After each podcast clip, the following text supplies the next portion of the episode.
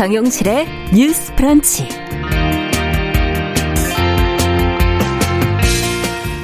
안녕하십니까 정용실입니다. 미국에서 처음으로 한국계 여성 연방 의원이 탄생해서 화제가 되고 있지요. 민주당 소속의 메릴린 스트릭랜드 당선인인데요. 서울 출생으로 한국인 어머니와 미군이었던 흑인 아버지 사이에서 자랐다고 합니다. 아, 스트릭랜드 당선인은 미국 사회 주류가 아니었는데도 교육의 중요성을 강조한 부모 영향을 받았다면서 자신은 운이 좋았다고 생각한다고 밝혔습니다. 아, 타코마 시장으로 재직하던 2016년에 한 매체와의 인터뷰에서 한 말도 인상적인데요. 이 나라의 이민자로 온 엄마의 힘에 대해서 생각을 한다. 나는 그녀의 회복력과 인내력, 강인함을 본받고 싶다.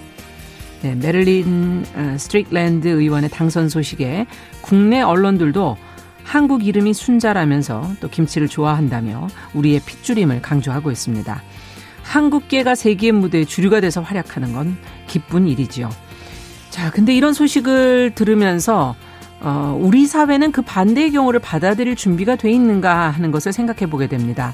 우리나라에도 피부색이 다른 이주 여성이 국회의원이 된 적이 있었는데요. 그 상징성 이상의 활약이 가능한 분위기였던가 하는 생각이 드는 것이죠. 이민자나 다문화 가정 출신의 정계 진출 사례가 또 나올 수 있을지 자, 11월 6일 금요일 정용실의 뉴스 브런치 생각해 보면서 시작합니다.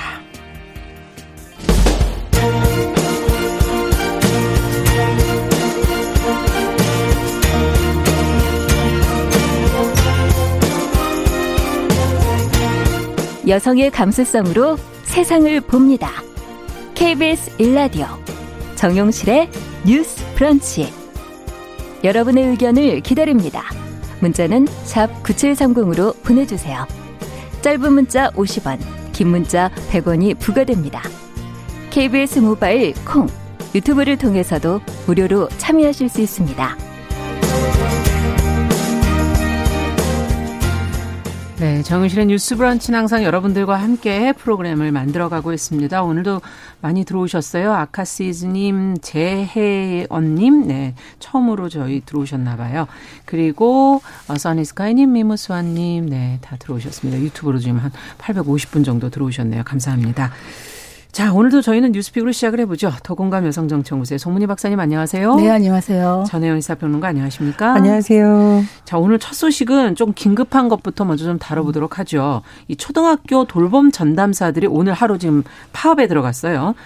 이들이 파업을 하는 이유는 도대체 무엇인지 파업에 대한 대비는 돼 있는 건지 뭐 교육당국 입장은 과연 무엇인지 좀 자세히 살펴보고 좀 고민해 보죠.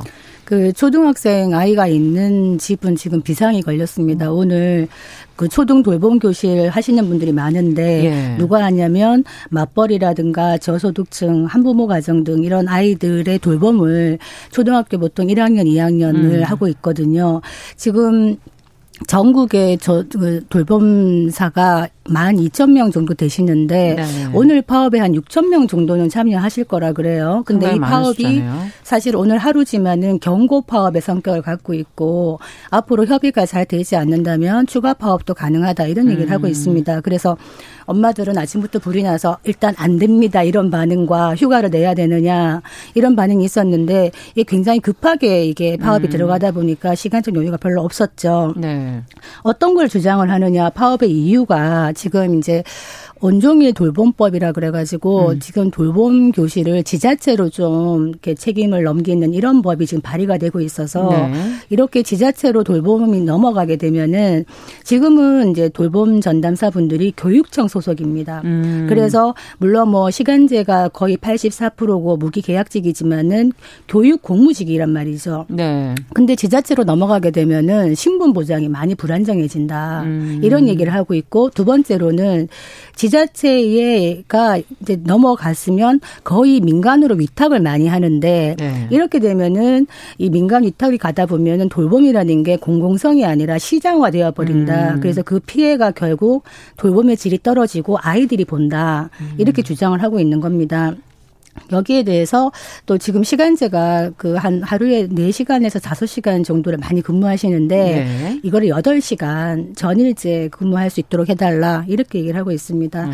여기에 대해서 교육부가 원래는 이제 뭐 교원 단체라든가 돌봄 노조, 학부모 단체, 교육청, 교육부 다 참여하는 협의체를 예, 운영을 하려고 그랬는데 전국 시도 교육감 협의회에서 보건복지부 여성가족부도 들어와라 이렇게 얘기를 해서 이야기가 잘 진전되지 않고 있던 상황에 파업이 생긴 겁니다. 음. 그래서 어떻게 보면은 지금 돌봄 교실에 대해서 그동안 많은 어떤 갈등이 있어 왔고 논란이 있어 왔는데 교육부가 조금 대처가 좀 많이 늦었던 게 아닌가 이런 좀 비판도 나오고 있는 상황입니다. 네, 지금 가장 중요한 부분이 이제 교육청 소속에서 지자체로 넘어간다. 과연 이, 이 문제를 어떻게 이관 문제에 대해서 어떻게 들여다봐야 될지 두 분의 생각을 좀 들어보죠. 상당히 중요한 문제네요. 일단은 첫 번째로 왜 이런 법이 나왔을까라고 생각을 해보면 예. 이 초등 돌봄에 대한 법적 근거들이 너무 미비하다라는 지적은 사실 있었습니다. 교육부 고시로 규정이 됐기 때문에 고시로 예 법을 네. 좀 정비해야 된다라고 해서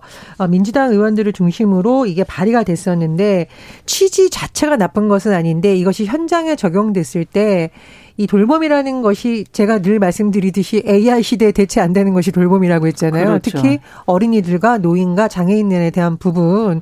그래서 사실은 이런 부분에 대한 여러 가지 갈등이 이렇게 있는 요소가 이미 잠재되어 있었던 좀 지적이 음. 예전부터 나왔습니다.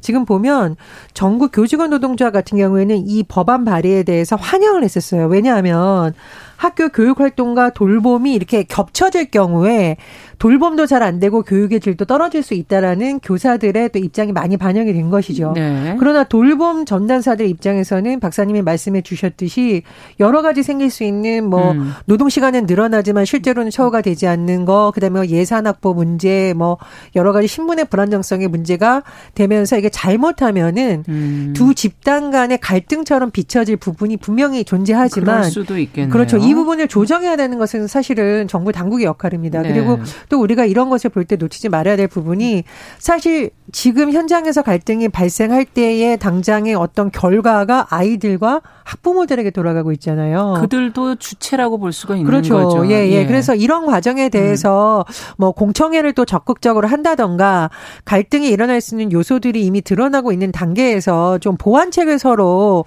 논의를 했다면 좋았겠다는 지적이 좀 많이 나오고 있습니다. 네. 교육 문제를 얘기할 때 제가 현장을 많이 하는 얘기하는 것이 우리가 기계를 돌리고 이런 일도 어렵지만 사람이 하는 일은 늘 현장에서의 의견이 그렇죠. 반영이 되지 않으면 항상 갈등이 일어나게 네. 마련입니다. 그리고 대체할 수 있는 방안들이 아무리 대체가 된다고 하더라도 그 일을 전담했던 사람들만큼의 현장에서의 서비스가 음. 되지 않는 경우가 많거든요. 그래서 그런 부분에 대한 뭐 논의를 한다고 하는데 그런 부분에서 좀 갈등 조정이 됐으면 하는 바람입니다. 네. 그리고 아까 말씀하셨던 법적 근거가 없다는 것이 가장 음. 문제의 발단인데요.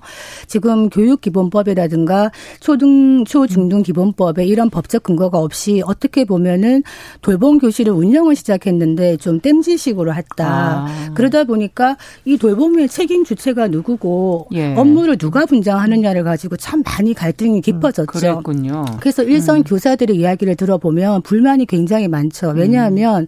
이 돌봄 교실을 운영하는 이 행정 업무가 많다. 음. 굉장히 과중하다. 실제로 돌봄 전담사를 뽑고 그다음에 운영하고 비품을 또 구입 구입하고 음. 아이들의 안전사고, 민원 대응 이런 걸 다 하기 때문에 교사들 입장에서는 아이들의 교육에 집중할 수 없다. 그리고 학교가 교육하는 곳이지 보육하는 곳이냐, 돌봄하는 음. 곳이냐 이런 이야기를 계속하고 있는 것이고 어떻게 보면 이런 구조적인 문제가 있는 것이다. 그렇다면은 이런 행정 업무에 대한 이 갈등을 누가 조정을 해줘야 되느냐. 음. 이 전담사들과 교사들 간의 이런 갈등을 교육부가 사실은 그렇죠. 굉장히 적극적으로 들어가서 조율도 하고 네. 별도로 어떤 행정 인력을 뽑는다면은 예산이 들어가겠죠. 그렇다면 그것도 투입을 했어야 되고 이런데 음. 교육부가 너무나 소극적인 대응을 했던 게 아닌가. 그래서 결국에는 이 두 단, 이 두 조직 간에 뭔가 갈등이 있는 것처럼 이렇게 되는. 비춰지게 되는 거네요. 네, 그런데 네. 근본적으로는 또 이제 지자체가 만약에 돌봄 업무를 가져간다고 했을 때 예, 그것도 한번 생각해 보죠. 이 문제가 굉장히 중요한 것이 우리가 이제 아이 하나를 키우기 위해선 온 마을이 같이 키운다 음. 이런 얘기를 하잖아요. 근데 그 온 마을에는 학교도 들어가 있고 또 어떤 지방 자치 단체도 들어가 있는 겁니다. 네. 그런데 지금 지자체의 재정 자립도가요 굉장히 천차만별이에요. 예. 그러니까 전국 평균을 보면은 한 45.2% 되는데 그거는 평균이죠. 평균인데요. 지자체 간에 굉장히 격차가 심합니다. 음. 재정 자립도라든가 예산 격차가 심한 게 강원도, 전라북도, 전라남도, 경상북도는 음. 재정 자립도가 20%밖에 안 됩니다. 음. 그렇다면은 잘 사는 지자체와 못 사는 지자체에서 돌봄을 만약에 가져갔을 때 예산을 투입할 수 있는 게 굉장히 격차가 생기겠죠. 그렇죠. 그러면 이게 또 돌봄의 차별로 음. 이어지는 것이고 음. 그렇다면 돌봄은 공공의 영역으로 우리가 같이 해야 되는 것인데 음. 이 부분에 많은 편차가 생길 수 있다 이런 네. 문제가 있는 것이고 학교에서 이런 얘기를 해요. 학교가 교육에 집중해야지 이런 얘기를 하는데 이게 정말 맞는 또 질문인가 한번 생각해 볼 필요가 있습니다. 교육과 돌봄이라는 것 자체에 어떻게 구분을 하죠? 예. 교육과 돌봄의 구분을 어떻게 하느냐? 우리가 음. 급식 얘기하면서 학교에서 밥 먹는 것도 교육이다. 급식도 교육이다 그래가지고 그렇죠. 무상 급식을 우리가 한 10년 걸려서 관찰을 네. 했지 않습니까? 그렇다면 학교 안에 일어나는 많은 일들은 사실은 교육적 측면이 강하다. 그런 음. 의미에서 학교를 잘 활용하면 하면서 지자체와 연계하는 방식으로 음. 뭔가 대안을 만들어야 되는 게 아닌가 이런 생각이 드는 거죠. 음. 지금 사실은 이런 갈등이 여러 가지 문제가 얽혀 있지만 표면으로 드러나게 된 또 한 가지 요인 중에 하나가 코로나19 상황에서 그렇죠. 이런 돌봄을 하는 사람들 특히 이제 비정규직인 분들이 과중한 업무 부담 그러나 그 업무만큼의 어떤 안정되지 않은 신문 문제 예. 이런 부분도 사실 깔려 있습니다. 근데 음. 이런 상황이라는 게 과연 올해만 일어날 것이냐 아니라는 거죠. 맞습니다. 지금 뭐 국제적 감염병 사태는 우리가 예측하기 어려운 것이고요. 또 우리가 예측하지 못한 사회적 재난이라든가 자연 재난으로 인해서 돌봄의 업무가 점점 중요해지고 그렇죠. 있는데 지금 이분들이 내, 어, 이렇게 불만을 제기한 기자회견 내용을 보면은 코로나19 상황에서 우리가 마스크 한 장 쓰고 책임감으로 했는데 초과 근무가 너무 만연하고 있다. 음. 그러니까 이런 부분도 사실은 해결이 돼야 되는 겁니다. 왜냐하면 이 정규직과 비정규직에 있어서 초과 근무라든가 휴가라든가 이런 게 차이가 많이 나죠. 그래서 네. 그런 부분이 개선이 되지 않으면 교육의 질적 서비스는 낮아질 수밖에 없는 거거든요. 음. 그러니까 이거는 양쪽 간의 대립만의 문제로 볼 것이 아니라 교육을 받는 아이들의 여러 가지 권리 차원이라던가 그렇죠. 이런 측면에서 다시 한번 좀 재조명될 필요가 있다고 봅니다. 음. 그 지금 교육부에서 어떤 얘기를 하고 있냐면 돌봄 교실 파업을 하면 네 가지 방법이 있어 이렇게 음. 얘기를 해요.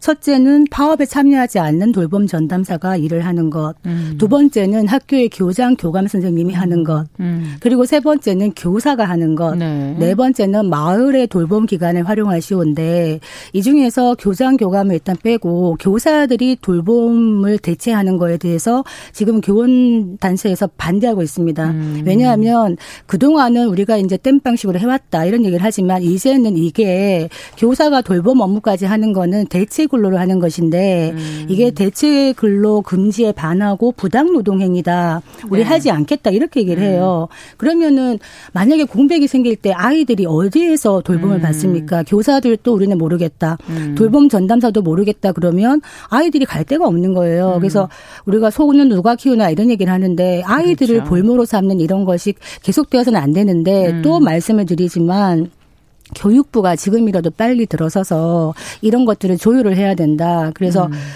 지금 학교에 보면 빈 교실들이 좀 있습니다. 음. 이빈 교실들을 가지고 어떻게 돌봄으로 활용할 수 있는가 이런 부분도 좀 머리를 맞대야 되지 않겠나 싶습니다. 그러네요. 예. 지금 뭐, 어, 뭐 돌봄 노조라든가 교원 단체 이런 거 하는 협의회를 제안을 했는데 지금 뭐 조건부 참석 얘기도 나오고 있고 네. 뭐안 한다는 얘기도 있는데요. 어쨌든 협의체가 좀 잘 운영이 돼야 될 것으로 보이고요. 또 말씀해 주셨듯이 가장 중요한 것은 아이들이 이 과정에서 불편이라든가 피해를 입으면 안 되니까요. 일단 급한 대로라도 현장에서 좀 빠른 대응이 음. 돼야 될 것으로 보입니다. 그 제가 좀 좋은 예를 하나 음. 말씀드릴게요. 어, 찾아보니까 2019년에 전국 지자체 최초로 이 음. 돌봄 교실을 지자체가 직영으로 운영하는 데가 있더라고요. 좀 서울 중구, 아. 서울 중구가 이제 돌봄 교실을 직영으로 하고 직영으로. 있는데 네. 학부모 만족도가 굉장히 높더라고요. 음. 어떻게 운영하는가 봤더니 초등학교 1학년부터 3학년을 대상으로 해서요. 아침 7시 반부터 시작을 합니다. 네. 그리고 지금은 돌봄 교실이 한 7시까지 보통 법으로 이렇게 되어 있는데 네. 실제로 엄마들이 전화를 하면 5시까지 정도밖에 아이들이 못 있어요. 그렇죠. 그런데 여기는 8시까지 아이들이 네. 있고 저녁 식사까지 제공을 합니다. 네. 이 경비를 또 지자체에서 합니다. 그래서 음. 이런 것들을 다른 지자체에서도 약간 좀 벤치마킹을 해서 음. 지자체와 학교가 같이 상생하는 이런 방안을 마련하면 어떻겠는가 이 생각이 듭니다. 네. 어쨌든 이 대체 근로 형태가 아닌 제대로 된 처우 개선을 해주는 음. 쪽으로 음. 문제를 좀 어떻게 풀어갈 수 있을지 지혜를 모아봐야겠습니다. 자, 두 번째 내용은 이종욱 여성가족부 장관이 내년에 열릴 지자체장 보궐선거에 대해서 국민 전체가 성인지성을 집단 학습할 기회라고 말을 해서 논란이 됐고, 물론 사과를 했습니다. 어, 이 지금 야당 뭐 피해자 또 여성계 비판이 지금 쏟아지고 있는데 어떤 부분에서 문제가 있는 것인지 저희가 한번 어, 생각을 좀 해볼 시간을 가져보면 좋을 것 같아요. 지금 국회에서 어, 예결위에서 정책 질의를 하고 있습니다. 그럼 네. 장관들이 이제 나와서 답변을 하죠. 어, 5일 종합정책 질의에 여가부 장관이 참석을 했고 윤지경 국민의힘 의원이 어, 서울시장, 부산시장 보궐선거에 대해서 이제 질문을 한 거예요. 네. 그러면서 네. 어, 공직사회 최고지위에 있는 남성이 이 했던 어떤 사건으로 833억 원의 선거 비용이 나간다라고 하면서 여기에 대한 이제 의견을 물었어요. 네. 이정우 장관이 국가에 굉장히 큰 새로운 예산이 소요되는 사건을 통해 역으로 국민 전체가 성인지 감수성에 대한 집단 학습을 할 기회가 된다. 이렇게 얘기하면서 야당으로부터도 그렇고 관련 여성 단체로부터도 굉장히 강력한 비판을 받고 있었던 상황입니다. 네. 어, 왜냐하면 이제 이 사건 자체가 워낙 좀 민감한 사안이기도 하지만 이 여성가족부 장관이 이렇게 말을 한 것이 맞느냐. 음. 특히 어 국민들이 성인지 감수성에 대한 학습을 할 기회다라고 한 것은 좀 부적절하다라는 지적이 많이 나오고 있는데요. 네. 일단 야당에서는 뭐 장관의 뭐 사퇴 문제까지 거론을 하고 있는 상황이고 지금 부산 시위와 관련해서 피해자가 어, 부산 성폭력 상난소 등 본인을 보호하고 있는 기관을 음. 통해서 입장을 냈는데 그런 본인이 학습의 도구라는 것이냐라고 좀 피해자의 그렇죠. 입장을 생각하지 않은 부분에 예. 대한 비판을 하고 있고요. 그리고 여성계 전문가들도 이 여가부의 존립 이유가 약자와 여성 피해자들의 목소리를 그렇죠. 더 담아주고 더 해야 되는 건데 굉장히 큰, 어, 좀 여러 가지 해석을 알수 있고 비판을 받을 수 있는 부적절한 발언이었다라는 지적이 나오고 있습니다. 네. 이정호 장관 이에 대해서 이날 오후에 사과를 했었는데요. 네. 어쨌든 이, 이것이 뭐, 뭐, 이번에 어떤 말실수 이런 측면이 아니라 예전에도 여러 가지 질의 과정에서 여가가 조금 더 뚜렷하게 대답을 했어야 되는 거 아니냐라는 여러 가지 그동안의 지적이 쌓여서 나온 음. 것이 아니냐라는 의견도 있습니다. 네.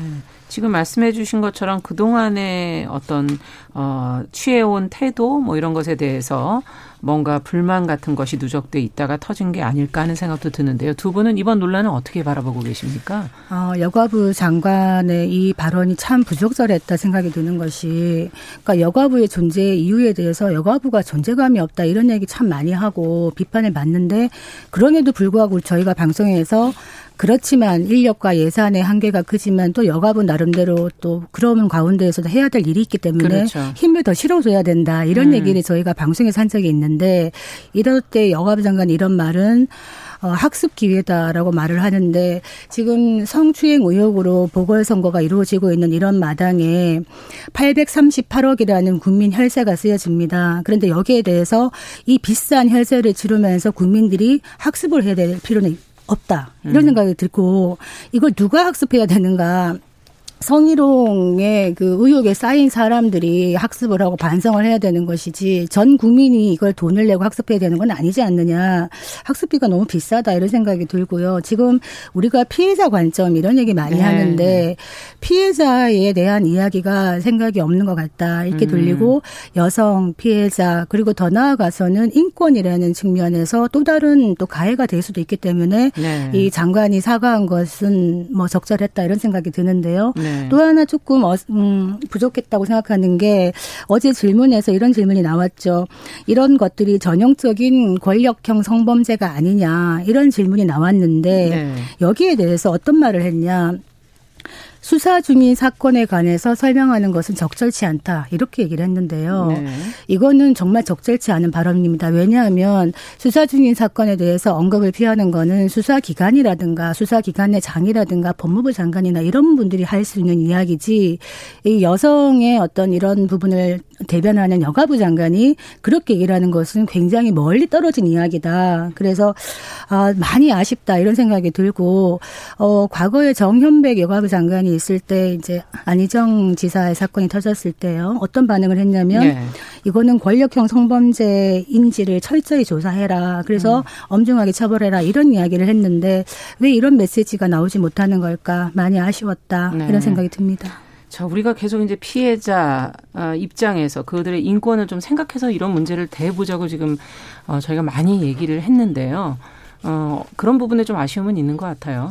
음. 그렇습니다. 제가 드라마 얘기를 한번 해볼게요. 1992년에 우리나라의 아들과 딸이라는 드라마가 방영이 됐었는데 네. 많은 분들이 그 얘기를 하십니다. 왜냐하면 그 드라마처럼 그 격동기에 살았던 우리 엄마일 수도 있고 뭐 우리 고모일 수도 있고 음. 이 땅에 살았던 여성들이 어떻게 자랐냐를 너무 잘 보여주죠. 음. 쌍둥이 아들 딸이 있는데 딸이 대학에 입학하니까 엄마가 막 화내면서 거의 뭐 때리다시피 하잖아요. 너 네. 때문에 쌍둥이 아들이 재수가 없게 떨어질 수도 있다라고 하고 심지어 딸이 결핵에 걸렸는데 아프냐라고 위로해 주는 것이 아니라 귀한 우리 아들한테 결핵 옮기면 어떡하냐고 왜 이제까지 얘기 안 했냐라는 네. 것이 근데 많은 엄마들이 그걸 보면서 눈물 흘렸고 제 드라마를 제가 하는 이유가 엄마들이 그래 나는 이렇게 자랐지만 우리 딸들은 이렇게 자라지 않게라는 네. 이게 엄청난 페미니스트 드라마라는 평가가 일각에서 나눈 이유가 그거죠. 음. 우리가 겪었던 일을 다음 세대는 겪게 하지 말아야겠다. 음. 저는 여가부의 존재 이유를 쉽게 설명하자면 지금 현실에서 일어나는 이들이 잘못된 일이라면 네. 더 이상 반복되지 않도록 주무부처로서 정책을 내고 네. 하는 부처라고 생각을 합니다. 그렇기 때문에 저는 일단은 여가부 폐지론에 대해서는 반대합니다. 분명히. 네. 왜냐하면 그런 존재 이유가 음. 있기 때문에 있어야 되죠. 그러나 두 번째로 일을 잘하냐에 대해서는 지금 상황에서 장관이 비판을 받을 지점이 분명히 있는 음. 거죠. 말씀해 주셨듯이 여가부라던가 국가인권이라는 곳은 기득권이라던가 어떤 권력층으로부터 핍박받는 약자를 위해서 존재하는 굉장히 특수한 조직입니다. 네. 그래서 사실 최영애 국가인권위원장도 최근에 한 언론 인터뷰를 한 다음에 엄청난 비판과 공격을 많이 받았습니다. 음. 그리고 국가인권위가 가만 보면 국회라든가 수사기관이라든가 뭐 성관에도 쓴소리를 많이 해요. 그렇죠. 근데 그것이 국가인권위의 역할이고 음. 그렇기 때문에 국가인권위의 존재 이유가 또 있는 것이거든요. 그래서 음. 여가부도 그런 차원에서 이번에 조금 더 목줄었던 목소리를 냈다면 음. 일각의 반발은 있을 수 있겠지만 네. 오히려 많은 국민들로부터 아 그래서 여가부가 있어야 된다라는 지지를 더 받을 수 있지 않았을까 생각이 듭니다. 음. 그럼에도 저는 불구하고 여가부 폐지라는 말을 우리가 함부로 쓰면 안 된다라는 이유는 여전히 현실에 존재하는 문제를 해결할 수 있는 정부 부처는 그렇죠. 분명히 있어야 되는 것이죠. 네. 그런 점을 다시 말씀드립니다. 그 지금 이제 여성가족부의 예산을 이렇게 보면은요 음. 내년에 이제 여가부 정책을 이렇게 나눠 보면 가족 청소년, 그다음에 권익 증진 여성 이렇게 크게 네 개로 나눴을 때 보통 예산이 앞으로 다 쏠려 있는 것이고요. 음. 여성 예산 비율이 한 7에서 8%밖에 안 된다는 겁니다. 정작 네. 여성의 예산은 이게 음. 무엇을 지금 현재 여성 가족부의 어떤 위상을 얘기하는 것이다 생각이 드는데 여, 여가부의 한계가 있는 것이 구조적으로요. 지금 여성 가족부가 말하자면 여성 정책을 다 이렇게 주무부처로서 조율을 해야 되는데 여성 문제가 단순한 여성 문제가 아니잖아요. 뭐 고용이라든가 출산이라든가 네. 뭐 복지라든가 이런 게 다 겹쳐 있기 때문에 네. 사실은 예를 들어서 만약에 경력 단절 문제를 본다. 음. 그러면 여성 고용의 문제인데 이걸 누가 또 담당을 하느냐? 고용노동부 여성 그렇죠. 고용 정책과에서 다룹니다. 그러면 음. 이런 것들이 이제 흩어져 있는 거죠. 음. 각 부처에. 그러면 이 각 부처에 흩어져 있는 것을 여가부가 제대로 이렇게 그립감을 가지고 잘 조율을 해야 되는데 이 역할을 지금 못 하고 있는 것이죠. 왜냐? 예산과 인력이 너무나 낮기 때문에 음. 그래서 이런 부분에 여가부의 존재 이유에 대해서 자꾸 얘기할 것이 아니라 이걸 어떻게 여가부가 기왕에 존재하는 여가부가 제대로 일을 할 수 있도록 만들어 주느냐 네. 여기에 대한 고민이 같이 돼야 되지 않겠나 싶고 네. 여가부 수장은 이게 사회 현안의 목소리를 좀 제대로 내야 된다. 그래서 어제도 저희가 낙태죄 부분을 이야기를 했는데 음. 낙태죄 폐지 부분에 대해서 여가부의 분명한 목소리가 들리지 않아요. 굉장히 음. 모호해요. 메시지가. 그래서 이런 부분들에 대해서 좀 구체적이고 음. 정확한 음. 의견을 내는 것이 여가부의 존재감을 갖는 것이 아닌가 이런 생각이 듭니다. 제가 이제 뭐 정치권에 있는 분들 몇 분을 취재를 해보니까 여가부 장관만큼 곤혹스럽고 어려운 자리도 참 그렇죠. 드물다. 네. 왜냐하면 네. 우리가 사실 여성 문제라는 것은 우리나라뿐만 아니라 다른 나라에서도 정부에서 잘못하면 쓴소리를 할 수밖에 없는 입장이잖아요. 예. 이거는 정파나 정당의 문제가 음. 아니거든요. 그래서 굉장히 어려운 자리인데 그래서 여가부 장관들이 때로는 정권이라던가 여권이라던가 권력층에 대해서 쓴소리를 그러나 해야만 된다라는 네. 많은 주문이 있습니다. 그래서 이정호 장관이 앞으로 뭐 여러 가지 일을 할 때 보다 분명하게 이런 중요한 업무를 맡는 부처의 장관답게 그런 목소리를 더 내주기를 바라는 것이 음. 또 대한민국 여성으로서의 바람입니다. 네. 어쨌든 여성가족부의 그 구조적인 한계를 또 어떻게 제도적으로 보완해 갈 것인가도 같이 좀 고민을 해봤으면 좋겠습니다. 자, 한 주 동안 수고하셨고요. 오늘이 벌써 금요일이네요. 어, 주말 잘 보내시고 저희는 또 다음 주에 뵙겠습니다. 뉴스픽 전혜연 평론가 더공감 여성정치연구소 송문희 박사 두 분 수고하셨습니다. 감사합니다. 감사합니다. 정용실의 뉴스 브런치 듣고 계신 지금 시각 10시 30분 넘어서고 있고요. 라디오 정보센터 뉴스 듣고 오겠습니다. 국내 코로나19 신규 확진자가 145명 늘어 4월 연속 세 자릿수를 기록했습니다. 이 중 국내 발생 신규 확진자는 117명인데 지역별로는 서울 38명, 경기 34명, 충남 25명입니다. 코로나19 방역을 위한 새로운 사회적 거리두기 체계가 내일부터 적용됩니다. 다섯 단계로 세분화되는데 1.5단계로 격상된 충남, 천안, 아산을 제외한 전국 대부분 지역은 1단계가 적용됩니다. 조 바이든 민주당 대선 후보가 개표가 끝나면 자신이 승자가 될 것이라고 말했습니다.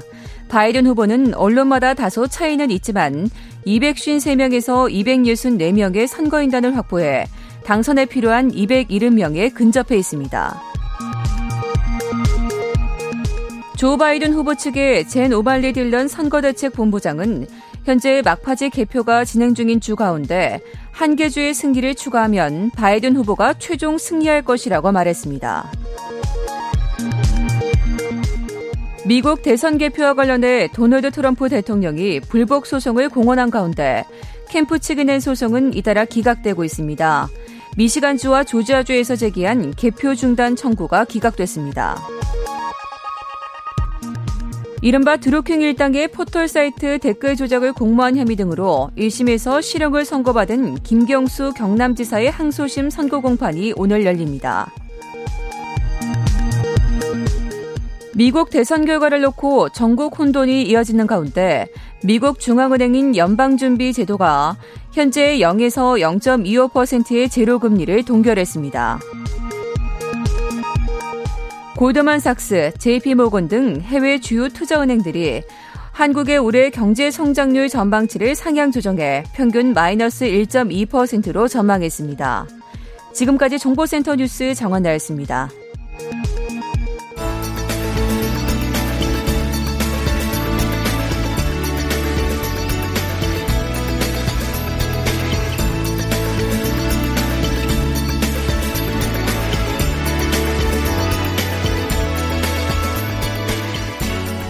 세상을 보는 따뜻한 시선. KBS 일라디오 정용실의 뉴스 브런치. 매일 아침 10시 5분 여러분과 함께합니다.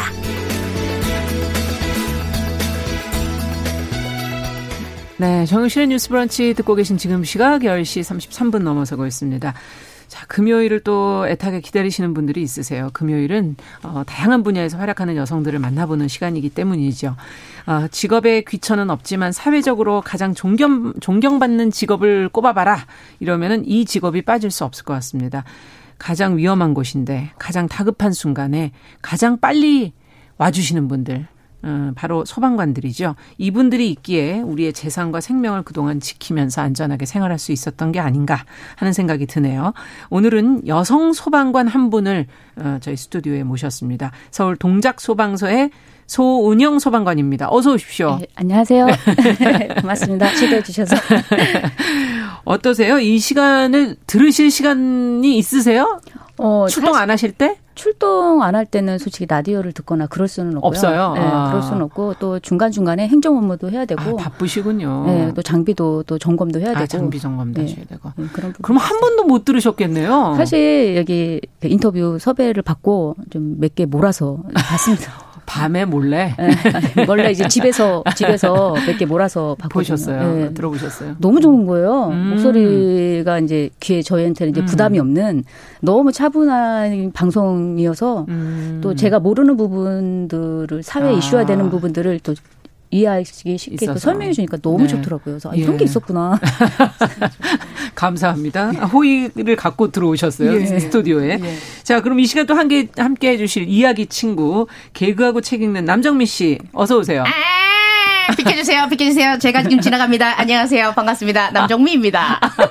아니, 본인이 지나가는데 왜 비켜? 아, 잘난 사람이니까. 아. 사실 저는 오늘 네. 소방관 나오신다고 해서 네. 그왜 지방 공무원연 네. 지방직을 이렇게 네. 국가직으로 바꾸는 거 막 서명도 많이 했잖아요. 네. 제가 굉장히 많이 숟가락을 얹었습니다. 어, 네, 예. 감사합니다. 그래서 너무 뿌듯하고 그쵸. 예, 대, 대단하다는 생각을 했었어요. 네. 소방관이라고 해서 사실은 음. 불 끄는 일만 하는 게 아닌가 하는 생각이 들었는데 어, 소 선생님은 어떤 일을 음, 하시는 거예요? 음. 저는 구급 대원으로 현장에 출동을 해서 응급 환자가 발생을 하면 아. 응급 처치를 하고 그 병원에 안전하게 이렇게 이송할 수 있는 그런 업무를 하고 있습니다. 아, 네. 구급 대원. 네네. 아니 그럼 소방관으로 일하신 지는 몇 년 되셨어요? 어, 제가 월드컵 때 그 입사를 해서 2000몇 년 아니에요? 네, 2002년. 2년. 네. 네. 그래서 지금 18년 6개월 정도 해서 횟수로 19년 차 됐습니다. 고참이신 거 아니에요? 예, 고참에 들어가. 직위가 그럼 뭐 있으세요? 예, 저는 소방위이고요. 소방위. 예. 아, 이게 뭐 어떻게 계급이 어떻게 돼요? 어, 위는 많이 올라갔죠. 많이 올라갔는데 네. 네. 아직도 갈 길은 먼 것 같아요. 아, 소방관이 있고 뭐 위가 있고 뭐 이렇게 아, 있는 겁니까? 어떻게 되는 겁니까? 전체적으로 전체고. 통칭을 하는 거고요. 네. 그 안에 이제 계급이 있어요. 소방 4부터 교까지 해서 오. 어. 계급이 아. 하나씩 하나씩 올라가는 그럼 거죠. 뭐 10, 10등급 중에서 그럼 몇 네. 등급이? 저는 한 이제 중간을 아직 못 갔어요. 아. 직못 갔어요. 아직 못 가요. 네, 18년을 해도 중간밖에 못 갑니까? 중간도 가기 힘들 그저 네. 전에 그만두신 분들 많아요. 지금 그렇죠. 많이 계급이 정년이 조금씩 조금씩 조금 현실화되고 있는데 아직도 음. 또 반영돼야 될 부분이 정년까지 있어요. 하시는 분은 많으세요? 정년까지 하시는 분들도 있지만 그 중간에 지병으로 질병으로 아, 네. 그럴 수 있겠어요. 그럴 수 있겠어요. 너무 힘든 일이어서 또 워낙 위험한 일들에서 국민들을 구해주시는 분들이시니까. 네, 그러다 보니까 좀 그래도 불규칙적인 생활을 보통 한 30년 이상 하셨던 분들이 많기 때문에 늘 질병을 아. 달고 있을 수밖에 없죠. 그리고 부상을 달고 있을 수밖에 없기 때문에 아. 그런 부분이 아. 있는 것 같아요. 그렇군요. 제일 처음에 입사하셨을 때부터 119를 차를 타겠다 이렇게 해서 들어오시는 건가요? 네, 이제 저희 음. 같은 경우에는 현장에 여러 환자들이 많잖아요. 네. 그 case by case들 다 알고 있어야 현장에 대처할 수 있거든요. 신속하게 대처를 해야 되기 때문에 아무것도 모르는 상태에서 현장을 대처하는 거는 솔직히 일반 시민들이 저희를 신뢰할 수가 없잖아요. 의지할 어, 수가 없잖아요. 그렇죠, 그렇죠. 네. 뭐 교육을 받습니까? 저희는 이제 내용을? 병원에서 인상 교육을 그 인상 실습을 그 2년 정도 2년 실습이 정도. 아니라 1년 정도 다닌 그 경력이 있는 상태에서 저희를 채용을 하는 거죠. 아, 네, 그래서 병원에서 다들 뭐 지금 응급구조사나 간호사분들로 근무를 하셨던 분들은 2년을 채우시고 소방서로 입사를 하시는 거예요. 아, 그 지금 몰랐네요, 그거를. 네. 예. 그렇군요. 그 제가 그 이국종 선생이 쓴 책 골든아워 이 시간 네. 보면 그 구급차가 출동할 때 우리나라는 되게 이제 문화적으로 쫙 다 갈라져 네. 주잖아요. 근데 그때도 얼마 안 됐어요. 맞아요. 근데 네. 그것을 빨리 비켜줘야 되는 게 이 차 안에서 할 수 있는 게 없다고 이렇게 고백을 써놨더라고요. 맞나요? 네. 네. 제가 현장에서 할 수 있는 건 아. 병원 전 처치거든요. 예. 말 그대로 처치라는 거는 상태가 악화되지 않도록 음. 저희가 유지시켜 주는 것밖에 할 수 할 수가 없어요. 회복을 시키는 것은 아니거든요. 네. 그럼 그 회복을 하기 위해서는 치료가 돼야 되는데 병원에서 그렇죠. 진단과 치료가 돼야 되기 때문에 솔직히 뭐 차가 막히는 그런 상황에서 네. 환자를 응급처치하고 가는 한계가 있어서 음. 아무것도 안 하고 갈 때가 있어요. 아. 너무 안타깝죠. 갑자기 아. 그때는 순간 내가 이렇게 너무 무능한 무능한가? 아. 라는 생각도 들고 음, 안타까워요. 또 시간이 거기서 흘러가는 걸 느끼실 때 더 답답하시겠어요. 네. 예, 네. 그렇죠. 환자분은 되게 고통을 호소하는데 음. 조금만요, 조금만요 해줄 수 있는 게 그거밖에 없어요. 조금만요, 음. 다 왔어요, 다 왔어요. 아, 그래도 아, 누군가가 옆에 있는 것과 네. 아닌 거는 또 엄청난 차이가 있잖아요. 네. 그래서 병원 도착하면 이제 손 잡고 막 안아드리고 막 예. 이랬던 것이 너무 고마워하시는 거예요. 맞아요. 예, 그래도 불안했는데 어, 불안하지 않도록 해주셔서 고맙다고. 음. 근데 그 와중에도 그 말씀을 꼭 해주시더라고요. 음. 네, 그만큼 그때 절박하니까. 네, 네. 기억에 남는 그런 상황도 많으셨겠어요. 음, 제가 음, 출동을 나갔을 때, 음. 그, 어르신이 있었어요. 네. 정말 이렇게 독거 노인이셨거든요. 음. 너무 힘들게 사시는 분인데, 음. 근데 그분이 천식도 되게 심하신 분이셨어요. 근데 병원에 도착을 했는데 정말 저기 거기 밑에서 천 원짜리를 음. 막 이렇게 음. 꺼내서 주면서 너무 고맙다고 말씀을 하시는 거예요. 아. 네, 근데 그래도 손 잡아주고 너무 고맙다고. 그래서 음. 외로움까지도 그분은 저한테 네, 이렇게 받았다고 말씀을 하시더라고요. 음. 외로움까지도 위로를 받았다고. 근데 음. 저는 해드린 게 없는데 그리고 솔직히 저희가 무료 봉사는 아니잖아요. 음. 그런데 그분들은 무료 봉사를 받은 거잖아요. 네. 그러니까 너무 감사하는 거예요. 그래서 아. 뭐 그런 거 그런 걸 받을 때 더 저희가 봉사하는 마음으로 해야 하겠다는 생각을 해요. 네, 정말 그분에게는 어쩌면 굉장히 큰 거 뭔가를 주고 싶은 마음이 네. 있으셨던 걸 음, 거예요. 음, 맞아, 그죠? 맞아, 맞아. 예. 보면 아프신 분들이 저보다 더 절박하잖아요. 음. 그런데도 남을 생각을 우리를 생각해 주시는 게 전 솔직히 너무 감동이더라고요. 아, 출동을 나가면서. 그럴 때가 많군요. 네. 네. 근데 원래 언론이나 대중매체에 비치는 음. 소방관이 네. 그 소방 공무원? 소방관이라고 말씀드리면 되나요? 지금? 네네. 네. 네. 소방관들의 모습이 대부분 남성의 모습이거든요. 막 음. 어, 남녀 소방관이 하는 일에도 좀 차이가 있는지 궁금한데요. 음, 좀 초창기 때는 그래도 아무래도 힘의 차이는 솔직히 인정할 수밖에 없는 부분들이 있거든요. 그렇죠, 그렇죠. 음, 그런데 지금 그렇다고 소방 일이 뭐든지 힘으로만 해결되는 건 아니에요. 음. 네. 그래서 지금 들어오는 여성 소방관 분들은 내가 못하는 부분은 분명히 있을 거고 또 인정을 해요. 네. 하지만 내가 할 수 있는 부분에 있어서는 꼭 그 역할을 하려고 하거든요. 그래서 아, 제가 실제로 예를 좀 들어 주신다면 네, 실제로 출동을 나갔을 때 그 소방차가 대형차예요. 음. 거기에 펌프차나 탱크차 아니면 뭐 우리가 뭐 고가차 이런 그렇죠. 차들을 여성 소방관들이 운전하고 현장에 왔어요. 아. 제가 보면서도 너무 뿌듯한 거예요. 근데 음. 딱 설, 살짝 이렇게 봐도 계급장이나 이걸 봐도 이제 들어온 지 얼마 되지 않은 오. 신입 직원인데 아. 그렇게 자기 역량을 하려고 해보겠다. 하는, 예, 하는 직원들도 있고 또 화재 조사관이라고 해서 예. 화재가 났을 때 그 원인을 조사하는 예, 하는 그런 업무가 있는데 음. 사실 그 업무가 되게 많이 힘들어요. 음. 보통 뭐 화재 진압하는 게 아닌데 뭐가 힘들어라고 생각을 할 수 있겠지만 다 불을 끄고 나서 나서 원인을 찾아야 되는 거기 때문에 유독가스가 계속 나오거든요. 그래, 그래. 그거를 아. 다 뒤집어 써야 되는데도 그걸 하겠다고 하는 여성 소방관들도 많고 아. 또 현장 출동 나갈 때 상황 무정 관리를 해야 예. 되는데 그게 모든 차와 상황을 다 판단하면서 빨리, 해줘야 빨리. 되거든요. 근데 음. 그게 솔직히 되게 부담스럽잖아요. 말도 잘 못할 수도 있고 그런데 음. 요 직원 여성분들이 그런 부분에 있어서 다 어, 역할을 차다 하죠. 이런 네. 생각이 드네요. 네. 화재 진압 나가시는 소방 여성분들도 계세요. 네, 있어요. 아, 근데 보통 음 현장에 좀 나가 보신 적 있으세요? 저는 이제 화재가 나면 항상 네. 구급차는 같이 가니까요. 그렇죠. 환자가 발생하고 네. 또 직원들도 아. 다칠 수가 있기 때문에 맞아요. 네, 그래서 그 화재가 나면 끝날 때까지는 아. 구급차도 대기를 그렇죠. 해요. 네, 근데 음. 보통 이제 선배님들이 또 그 현장 경험도 많으시다 보니까 음. 또 보통 후배들을 많이 보호하려고 하세요. 음, 그 먼저 내가 한다. 네, 하고 밑에서 보조하는 거. 요거까지 요거 요것만 해. 내가 할 테니까 이렇게 아. 하시는 선배님들이 많으세요. 근데 참 무섭지 않을까 싶어요. 음, 맞아요. 근데 제가 그 현장에 사실 간다는 것 자체가 네.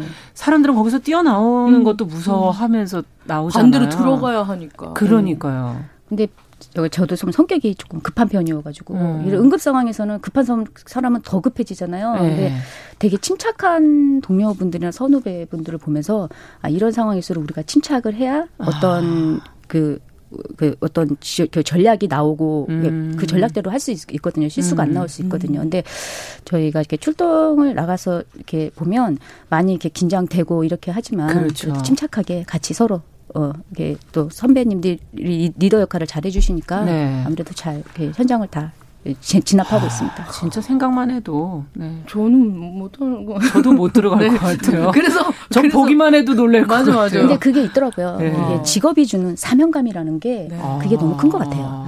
우리 보통 여성분들이 엄마가 되고 바뀌잖아요.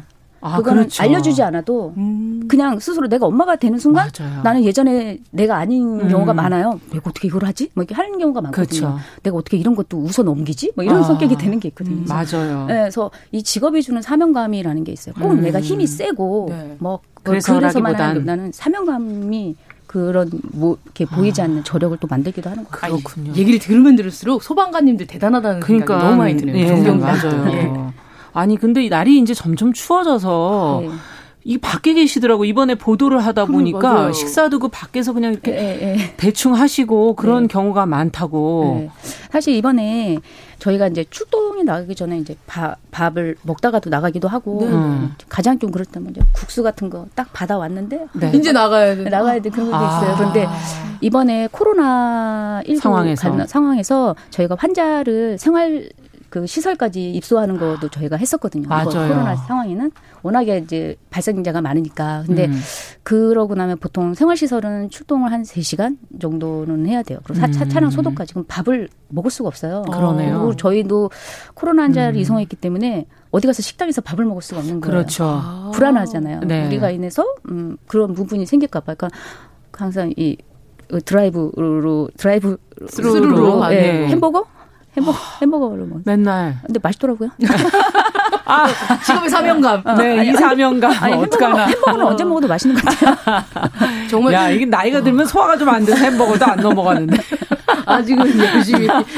야 와, 진짜 대단합니다. 진짜. 지금 네. 18년 동안 하셨다고 하셨는데 네. 엄청나게 다양한 현장 뛰시고 뭐 위험한 상황들 만나셨을 거 아니에요? 네. 하루에 많이 나가시면 몇 번도 나가세요? 제가 24시간 주말에는 24시간 근무를 하거든요. 음. 그때 제일 많이 나갔을 때가 23건을 나갔었어요. 시간당 하나씩 가셔서 하시는 네. 거예요? 근데 같이 하는 직원들하고 우리 으쌰으쌰 하면서 네. 어, 으쌰으쌰 하면서 야 근데 하나도 안 피곤해? 뭐 이랬었거든요. 어. 그러고 나서 3일 동안 뻗어가지고 잠을 자도 회복이 안 되더라고요. 긴장을 하신 거 아니에요? 네, 네. 너무 긴장하신 긴장을 거죠? 하고 음. 어차피 왜 느낌이 그럴 날이 있잖아요. 음. 아, 벌써 올해는 이번 오늘은 틀렸다. 음. 오늘은 무조건 추동이구나. 음. 아. 그래서 그런 날이 있었던 것 같아요. 날이 23번. 날이 또 추워지면 불도 많이 날 거고. 그렇죠. 건조해지니까. 건조해지니까. 예, 예, 예. 예. 겨울에 더 많은 출동을 하시나요? 언제가 진짜 계절적으로? 음, 솔직히는 제가 이렇게 보면 여름에 활동을 많이 하잖아요. 움직이죠. 많이. 활동을 많이 하면 어쨌든 사건 사고가 또꼭 많아요.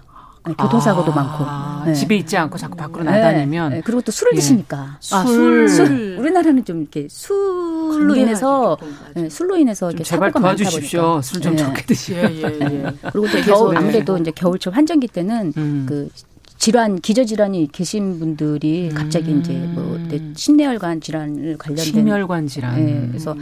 신정지 환자 출동도 조금 더 많아지는 것 같아요. 아, 계절적으로 이제 어떤 네. 것이 5월이라는 거는 미리 다 네. 예상을 하고 계시는군요. 이렇게 느낌이 이렇게 제가 음. 한 이제 10년 넘어가니까 기출 문제 다 푸신 거예요, 그죠? 음. 보통 이제 패턴들이 조금 이렇게 있어요. 네, 그렇군요.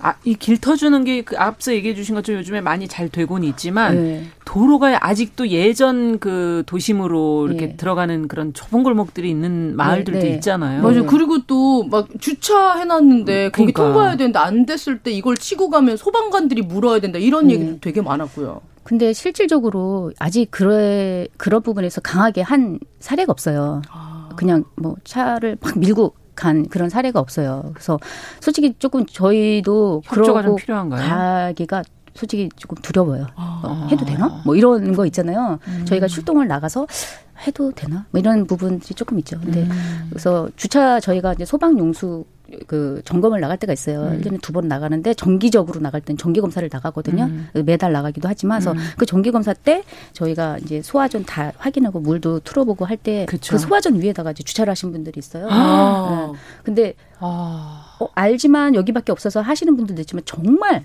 모르시고 그것만은. 하시는 분들도 있어요. 그래서 전화를 해서 다른 데로 이동 조치해 주세요. 이렇게 말씀을 드리면 어뭐 어, 죄송합니다, 죄송합니다. 어, 네. 약간 약간 좀 창피합니다. 뭐 이렇게 하면서 하시는 분들도 있고 또 어떤 분들은 그러면 어디다가 주차를 하냐 막 하시는 분들도 있고 그러세요.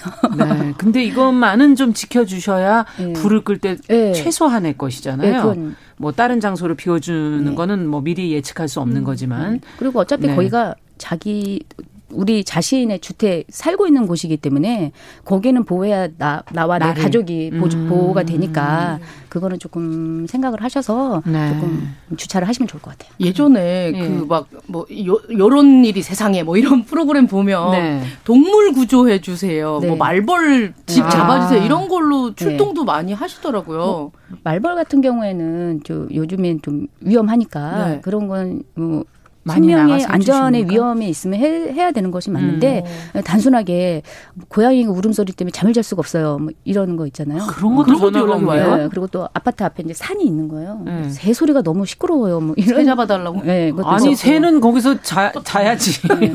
한 번은 새가 어디에 있습니까? 네. 또 냉장고에 네. 간장통이 있는데 이거를 열면 발효가 되니까 피 올라올 것 같은 게 너무 두려운 거예요. 그래서 폭파 위험이 있어서 이 간장을 뚜껑을 딸 수가 없다. 뭐 이런 경우가 있었어요. 아니, 싱크대에서 그, 그, 그, 그 바구니 하나 덮어놓고 하면 되는데. 네, 제가 아, 그런 걸로도 연락이 네. 오는구나. 그러니까 아. 이, 이 부분에 있어서 안전에 위협이 있거나 아, 이거는 조금 문제가 있다는 그런 부분이 있으면 괜찮은데 단순히 내가 불편하니까 음. 내가 조금 귀찮아서 그렇죠. 네, 예. 그런 부분은 조금 만약에 출동을 했는데 이게 전혀 음. 1도 출동할 사건이 아니다. 네. 그러면 그, 그 사람한테 제재나 이런 것, 벌금형 뭐 이런 것이 있나요? 어, 사실은 뭐, 뭐 장난 전화나 뭐 습관식으로 이렇게 전화하시는 경우는 200만 원 이하의 가태료가 있지만. 어, 가태료. 그래도 계도 차원이에요, 항상. 아. 앞으로 그러시면 안 돼요. 이러면서 그렇게 말씀을 드리면 아, 안 그럴게요. 그런데 또 하시는 분들도 있고.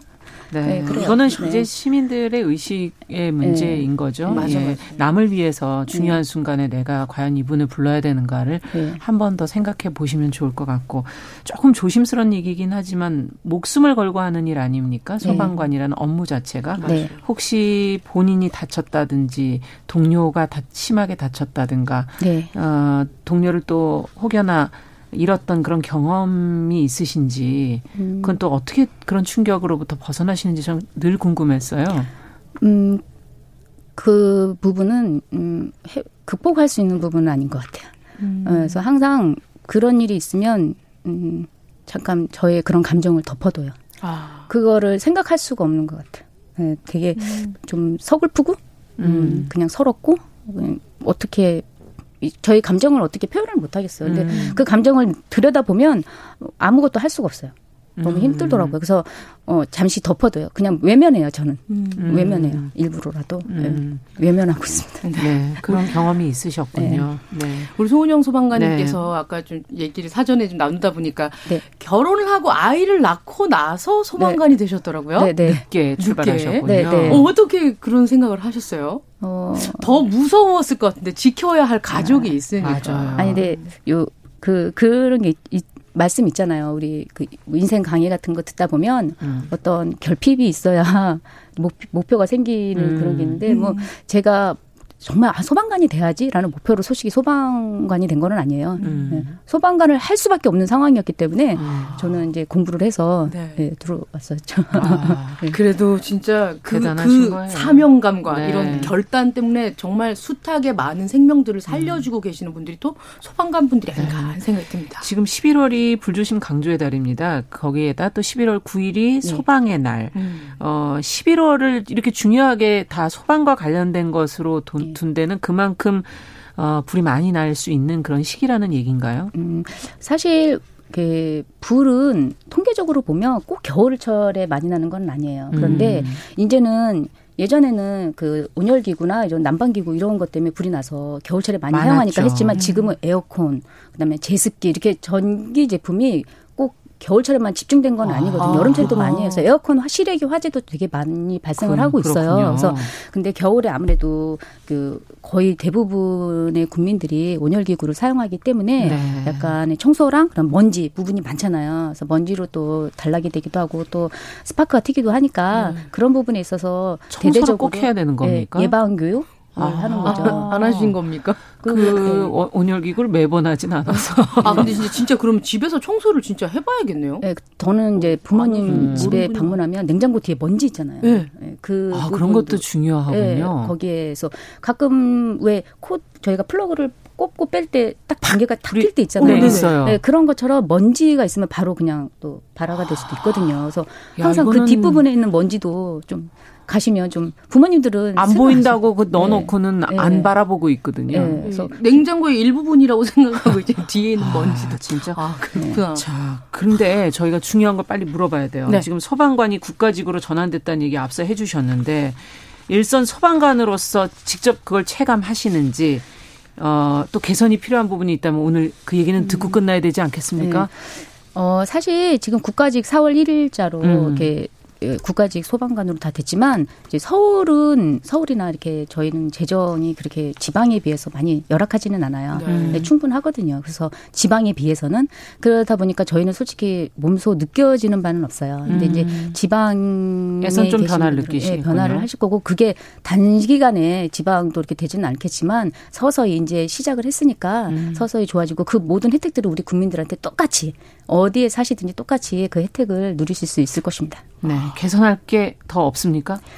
개선할까요? 이제 뭐 어떤 부분에 있어서 저희 저희가 이렇게 체감적으로 느끼는 거는 서울은 없거든요. 사실은 음. 그렇기 때문에 지방에 계신 분들은 장비나 인력 부분들이 더 열악한 곳들을 네, 사실은 그게 그것 때문에 국가적으로 된 거죠. 그렇죠. 네. 네. 관할 구역이 훨씬 넓으니까요. 네, 계속 응원하도록 하겠습니다. 너무 어, 대단하세요. 감사합니다. 예. 네. 아우, 시간이 하겠습니다. 짧아요. 예, 그죠? 예. 55분이 넘었습니다. 금요 초대서 아쉽네요. 어, 18년 차 베테랑 소방관, 동작 소방서의 소은영 소방관과 오늘 좀 깊은 이야기 나눠봤습니다. 남정미 씨도 감사합니다. 예, 고맙습니다. 감사합니다. 네, 앞으로도 감사합니다. 열심히 활동해 주십시오. 네, 열심히 하겠습니다. 네.